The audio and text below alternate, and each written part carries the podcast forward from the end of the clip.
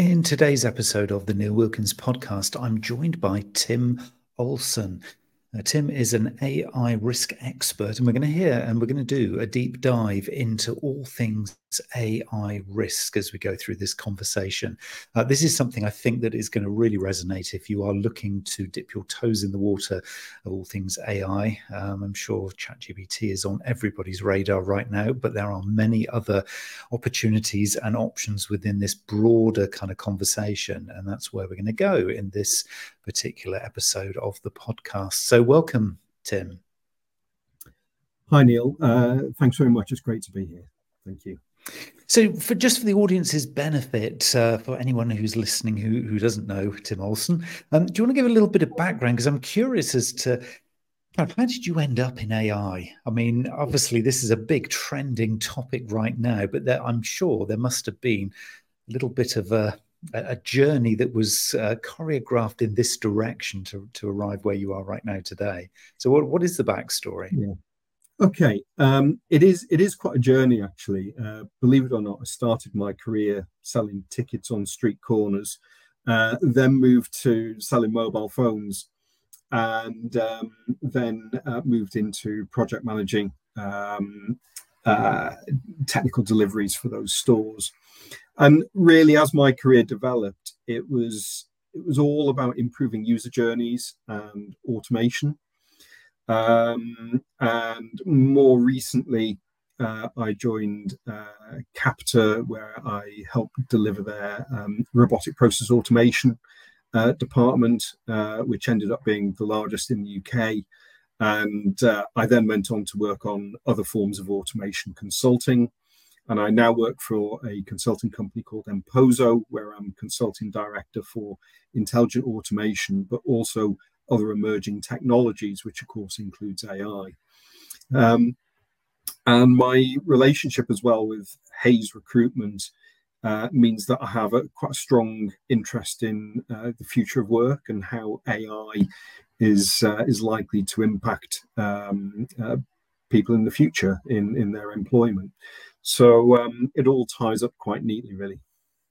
Yeah, and that was that was the first kind of time I guess I'd um, sort of listened to you talk because it was at a Hays event uh, where I first uh, heard you being interviewed, and yeah, some of the wisdom that was coming through, I thought, oh, I've, I've, got to get Tim on my podcast because this is something that is is going around and around in the uh, the circles of uh, of marketers uh, right now, and I guess you know across all forms of business in all sort of areas, from as you've described there, sort of HR and uh, sort of people development, all the way through to the kind of the the sharp end, I guess, of the commercial um, sort of value that things like AI and automation can bring. So, you know, to me, it was uh, an um, absolutely obvious uh, request to see if I could get you onto the uh, onto the show. So uh, thank you so much for for you know bringing your um, wisdom you know to bear here in this space. And I think you know for, from a marketer's perspective, I mean this is obviously um, going to be the the predominance of the audience. There will be people obviously listening to this who aren't marketers and maybe entrepreneurs, business owners. Um, so we'll keep this kind of quite broad. But I know from speaking to a lot of marketers right now, they are concerned. I think to you know, try and embrace this new thing. We'll just call it generically AI, but um, just you know, this emerging world of um, technical challenge. Because I think for a lot of marketers growing up in the world of, you know, the internet and social media, etc., that is all they've known. You know, they haven't known this world. They're not probably as uh, mature as you and I, Tim um, if I put it that way. Um, so kind of we remember the world before that. Um, but I think a lot of marketers kind of playing today are kind of in this space of, yeah, you know, got this new emerging kind of opportunity. But I'm a little bit concerned. I'm a little bit scared. There's there's kind of unknowns in there. So I'm being, you know, I'm viewing it with trepidation. So I think that's going to be the spin of this particular conversation. I mean, mm-hmm. from my perspective, I think it would be a really good starting point to see if we can kind of almost define what we're talking about here. So, I mean, could, could you kind of first explain from your perspective, really, what AI risk means so that we can really understand the concept that we're um, discussing? Yeah, sure. So let me sort of start at the beginning really. Okay, so let's talk a little bit about what AI is and how you define it. And that's actually a lot more difficult than you might think. Um, but primarily, the definition of AI is uh, a an application that has human-like intelligence, that it has the ability to to think rationally. Um, there was a guy called uh, Larry Tesler who I often quote. Uh, he actually passed away last week, I believe. Um, but he had a, a theorem which basically said AI is whatever is too difficult to do at the moment. And whilst that's quite a simplistic view, there's a lot of truth in it actually, because if you look back at what we've defined as AI in the past, we keep moving the goalposts. So, what we would have called AI five years ago, if you think about a very, very simple chatbot, today that's no longer considered to be AI. You know, in the 1960s, um, we had Eliza, which was probably the first chatbot, uh, which at the time was considered to be AI. But um, you know, now we, we, we just wouldn't say that. So the goalposts do keep moving. But of course, what has happened recently is we've seen generative AI come to the fore. Um, you know, since around September uh, last year, it's it's it's just gone absolutely uh, nuts, really. And generative AI uses neural networks and machine learning, so I don't think anybody could argue that this is definitely true AI, if you like and it, it uses those um, those frameworks to understand language primarily, but also potentially the way the world operates as well. In theory, when we talk about generative AI such as uh, Chat GPT, we're really talking about a fancy form of predictive text, just like on your phone, right? What it does, it it looks for the next word in a sentence and then the next word after that. And it, it just creates the text um, in that format. Um, but there's a lot more to it than that. When we talk about risk, if I give you one example, the real problem with generative AI and neural networks is that even the suppliers of these systems don't really understand what the neural networks are really doing. And we're starting to see some emergent behaviors which are quite difficult to put down to simple predictive text. So, for example, um, Chat GPT has learned Persian, but it's not in any of the training data. And similarly, some of the uh, the good large language models, you can ask it to take a floor tile, a bottle, and a tennis ball, and to stack it in the most robust way. And some of them will be able to do that, and some of them won't. But that demands some knowledge about the world and the shape of these uh, these items and how they all interact. So, uh, for those that are successful in doing that, because it's highly unlikely anybody's asked them this question before, uh, you have to wonder, well, how has it come to that conclusion? Um, so the system does seem to be learning very quickly and autonomously as well. And of course, that has risks in itself. So it's really important that we control and regulate the development of AI as it as it uh, improves. Indeed, even you know some of the most senior people in AI, such as Geoffrey Hinton, who's uh, sometimes called the godfather of AI, he worked for for Google he identified six primary risks for AI. And they were bias, so amplifying the existing bias in, in data, um, malicious misinformation, such as deepfakes, um, echo chambers, whereby um, you know AI can lead people into echo chambers in social media and exaggerate and polarize opinion. Jobs and inequality. Um, you know, potentially AI could take away uh, jobs and uh, leave people unemployed.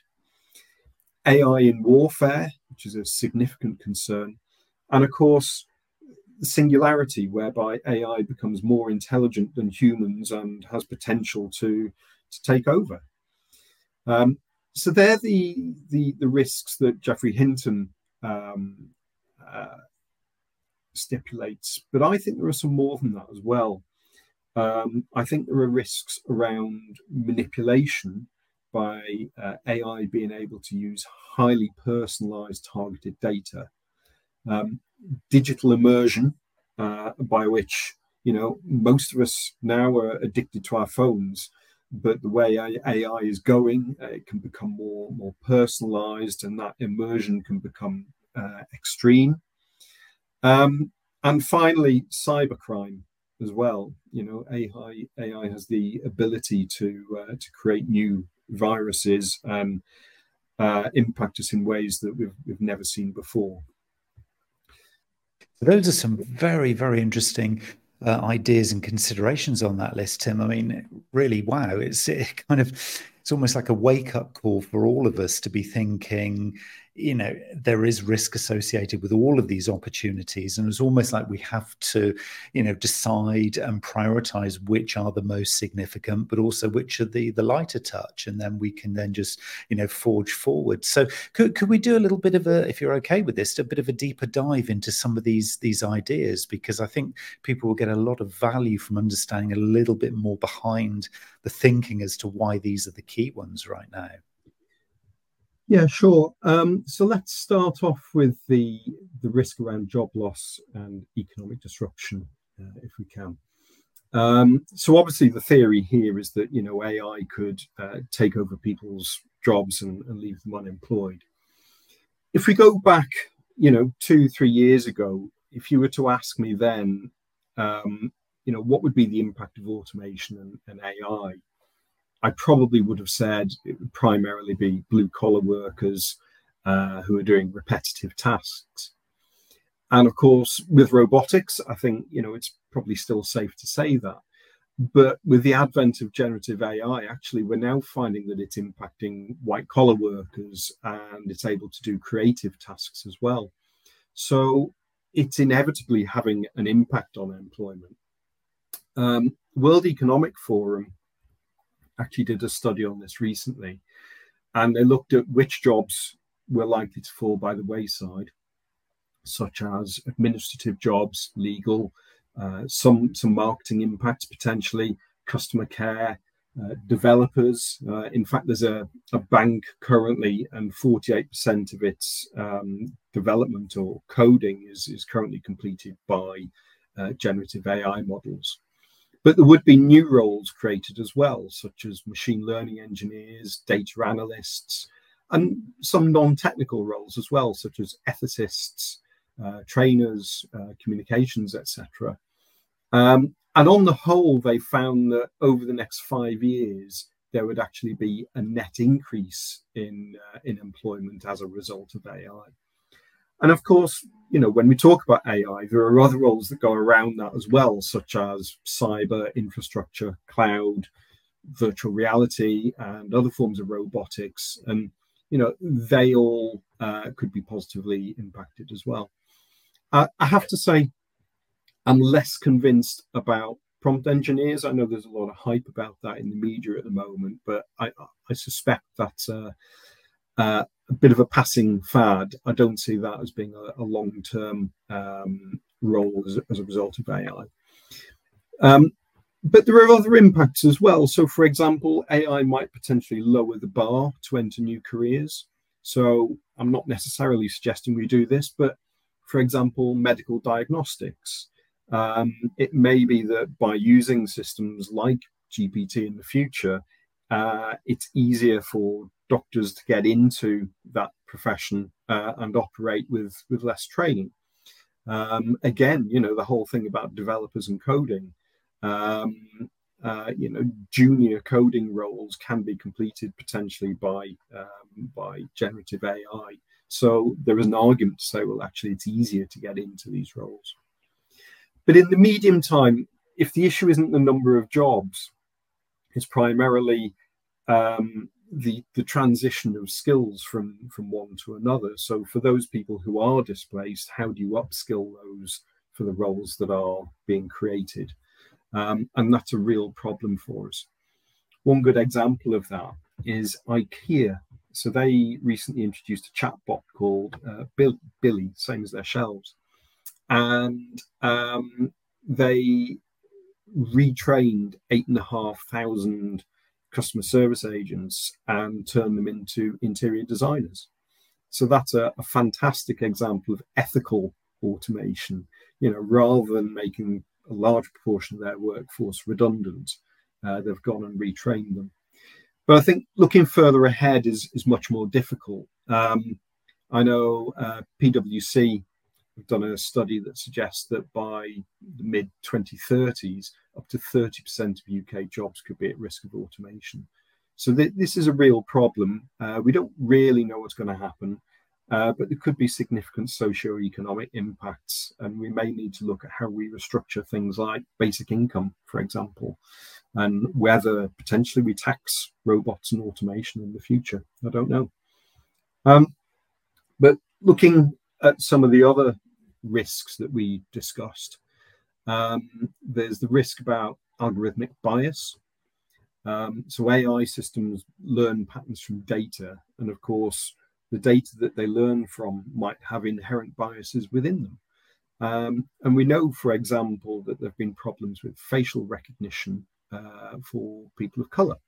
And um, hiring tools have sometimes showed a bias towards screening against uh, females.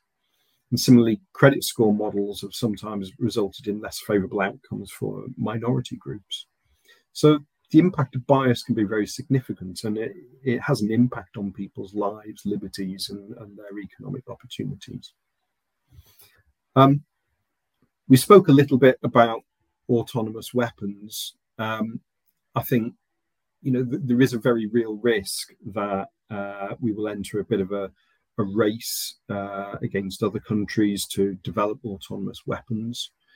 Um, we're seeing a proliferation of drones and one of the problems with this is that, you know, if you're able to attack another country with no loss of life to your side, then it makes you more willing potentially to enter into a war. Um, so there are real ethical issues around that as well. I mentioned cybersecurity. Um, you know, AI is being used to create new viruses, and uh, there's a race to create AI to protect against those viruses. Um, but if that becomes imbalanced, then we're going to have significant problems. Um, similarly, it's also possible to poison training data.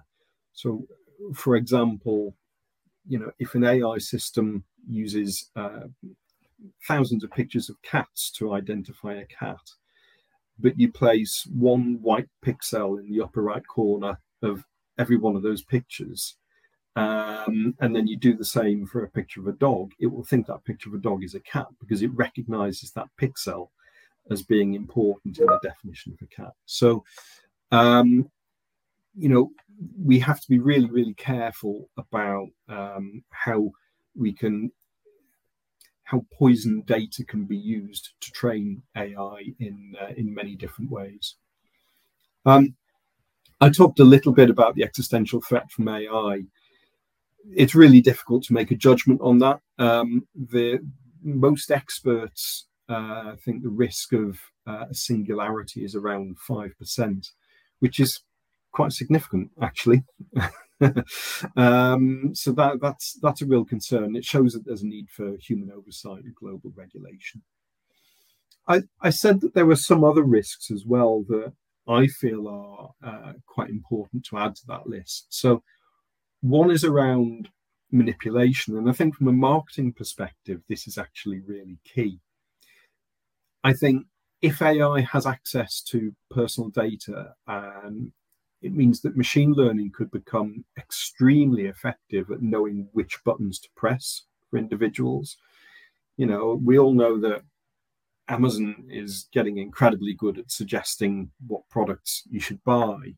Uh, but I think you know AI having access to that level of data could could uh, make it incredibly accurate and quite manipulative, and that's that's something else that we need to be aware of.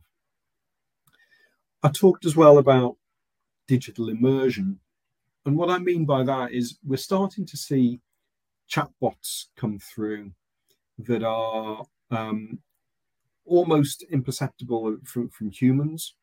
And similarly, these can also have access to, to all your data in the future. So we know Siri is going to be replaced, for example.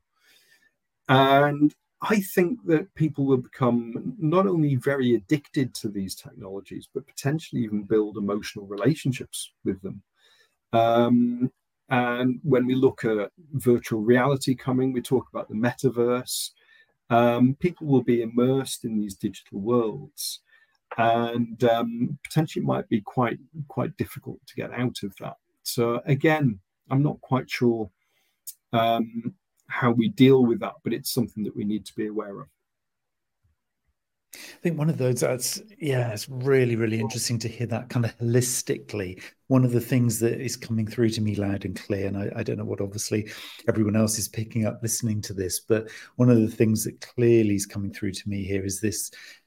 I guess in in coming through in all of the examples that you've given there is this idea of trying to avoid bias it feels like there's a real ethical responsibility on not just marketers, but everybody encountering any form of AI to be as far as you can ethically transparently and honestly trying to do your best not to bias. I mean, there's a there's a whole human psychology around the concept of bias, which is so inherent in the way that we operate as human beings that it's going to be a tough one to crack. But I think if there's an intention there, it feels like bias is has got to be right at the top of the list, really, because you know within marketing, obviously, we've got consequences like. Um, at the moment coming through where if you look at sort of advertising for example you know balancing um, a diverse you know, range of um, sort of ethnicities of demographics of genders to ensure that you are balanced appropriately for the product or service that you're giving.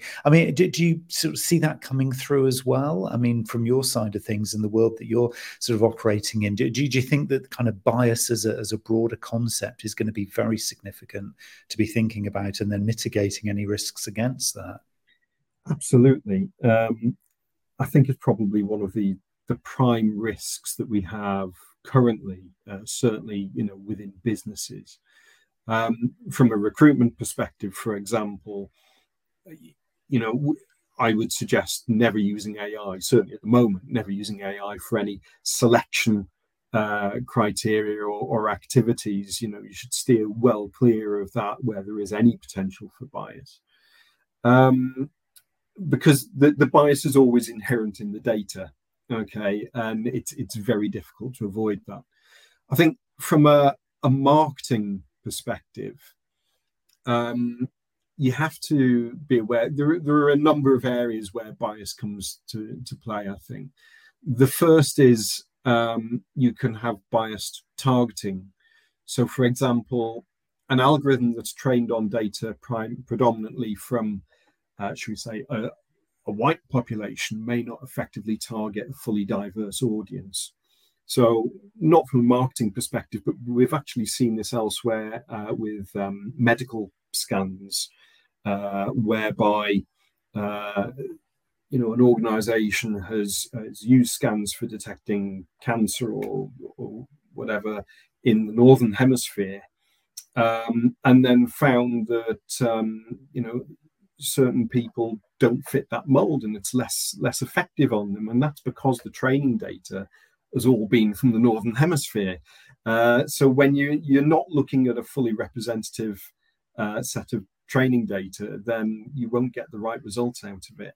Um, so that's really important. Um, going back to you know the impact on marketing again you've got pricing bias as well so if there's an algorithm that could offer discounts to certain groups of users based on demographic data, you know, that has potential to result in unfair pricing for, for other groups. Um, and this is, you know, the, the, consequences of this sort of bias can be really significant. It can result in uh, a loss of trust from consumers uh, who may feel that they're being unfairly treated.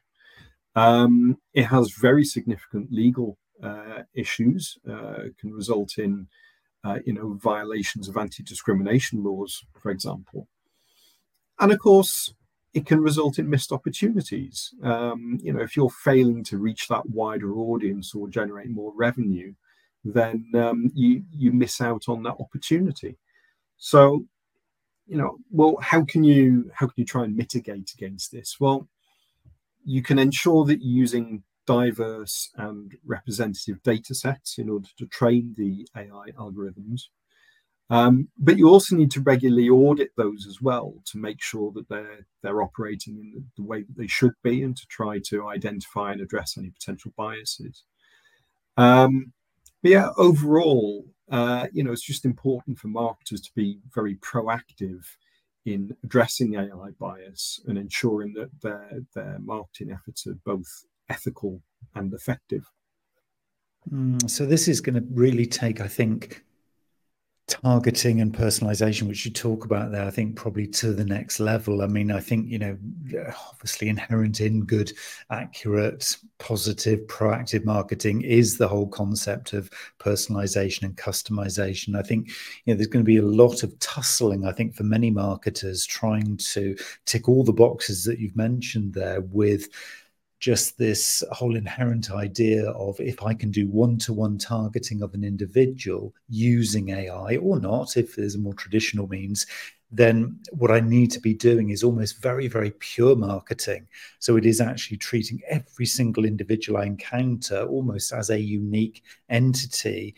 This is going to get expensive. I, am just kind of thinking out loud here about how this might play out because you know, to be able to do all of those things um, in terms of like reducing bias and, you know, just really being very, very authentic and the privacy concerns. And as you've described there, you know, just, you know, building trust amongst your customer base there are so so many things to consider here. I mean, it feels like the next step for anybody doing this would be to take a big deep breath, realize that Tim has just shaken the whole marketing box here and sort of said, guys, you've got to wake up to this because this is not a case of just jumping in and doing stuff. I mean, is is the first kind of point of getting a grasp on all of this, you know, doing a risk assessment. It feels like this is kind of where the conversation is leading here that before kind of trying to roll out any kind of AI solution, be it through your um, so business strategy or trying to integrate it into an existing marketing strategy, you have to really do a risk assessment on where you are right now. Because otherwise, all you're going to be doing, probably, it sounds like, is just adding to the confusion, adding to the problems going forward. So, I mean, did you have sort of practical tips on how somebody listening to this thinking, crikey, I really need to get a grasp of this? How would they begin to conduct some form of risk assessment? Yeah, ab- absolutely. Uh, so risk assessment is a key element. I think um, there are other things that we need to look at as well. And so probably the first thing to do is to establish a, a very clear AI governance framework, and that that outlines the policies and procedures and guidance that your organization needs to follow um, for anybody using AI within that organization. Um, and I think we need to ensure as well that uh, we're using explainable AI techniques um, so that we understand how the AI is making those decisions and we monitor that for, for biases and, and issues as well.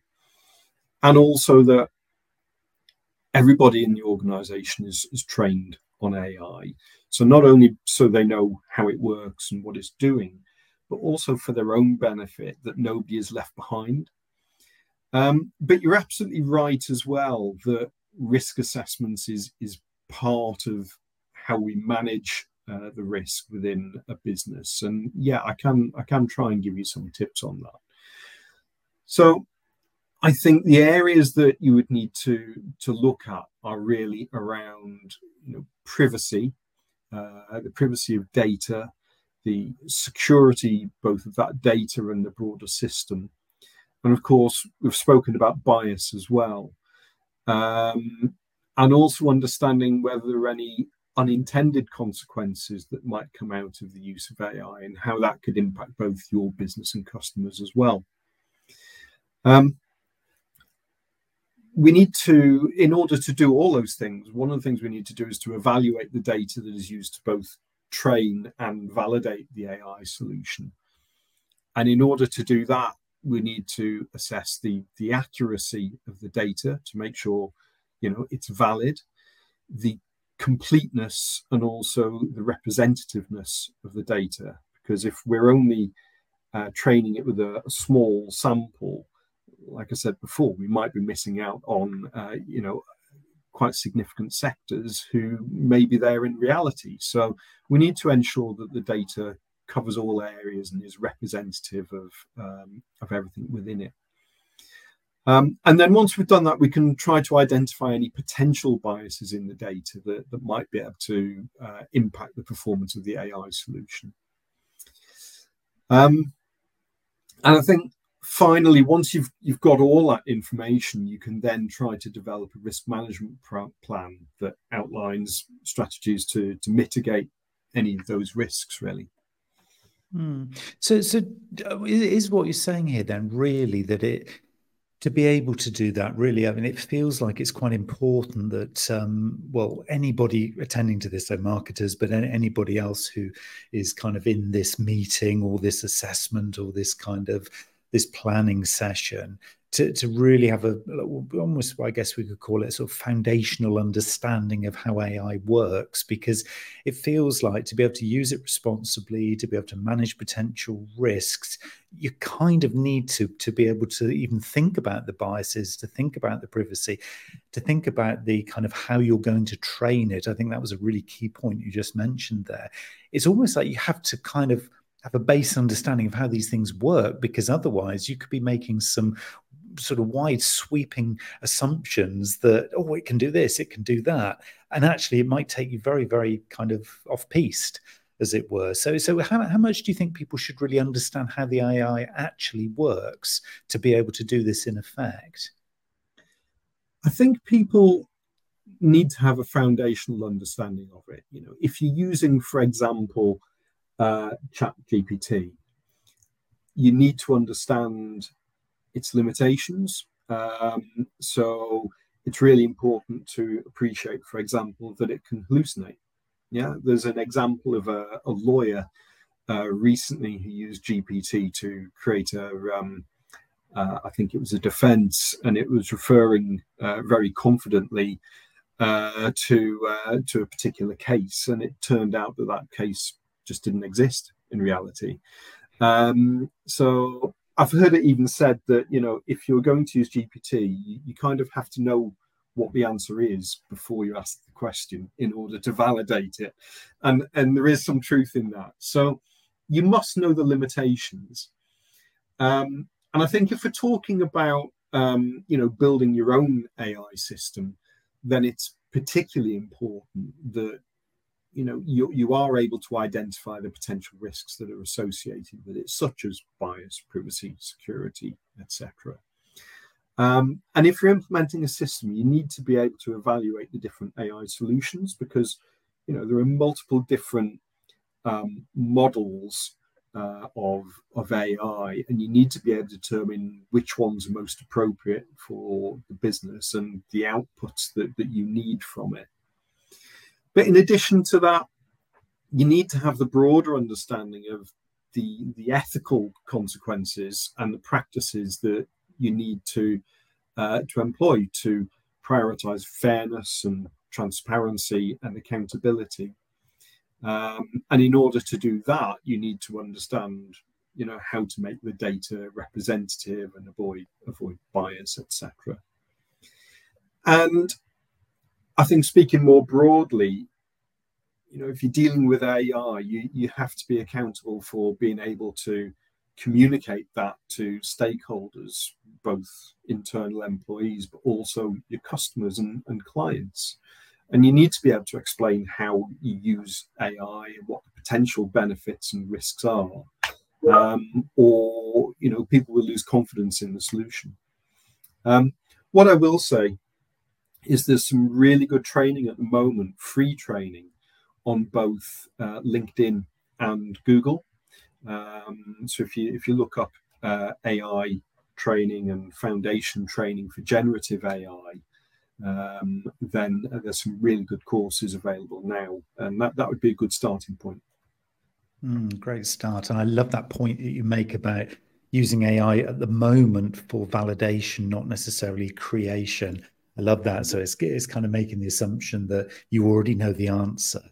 Oh, that's that's a very nice positioning because it feels that you know with this conversation being about risk within AI that that is just a lovely starting point. It's there's a level of expectation I think by pushing the boundaries too far too quickly too yeah. soon that are actually kind of reined in a little bit by that sort of not necessarily think AI is your you know answer to everything but actually AI is going to be your validator or it could be your first draft creator or it could be something that's just going to give you maybe an alternative to the way that you've done things an alternative to consider not the end answer. Do, do, do you think that's fair to say?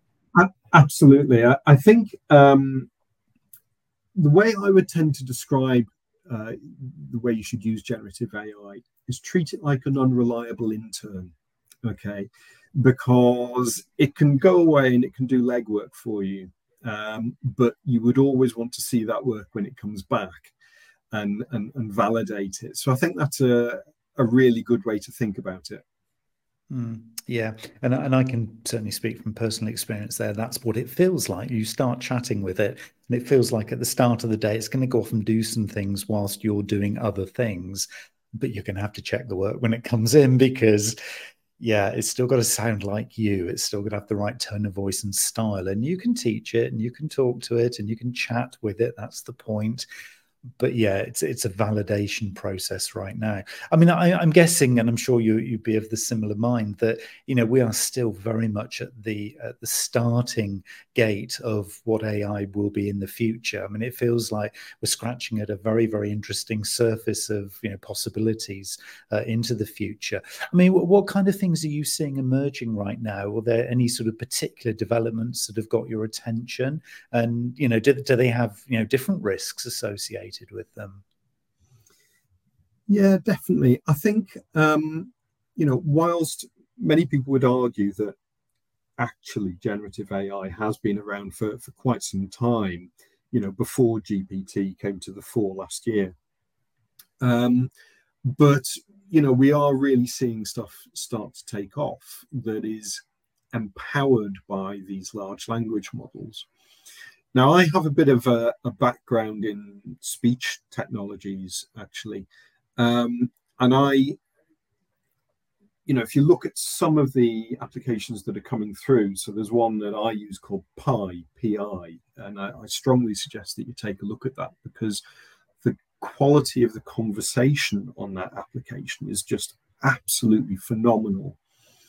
Um, and once you start to link that conversational capability with back-end data and back-end systems. And if you think about, for example, Siri on your phone, you know, if you've got that conversational quality, but you it can link itself usefully to the other applications in your phone, it becomes immensely powerful.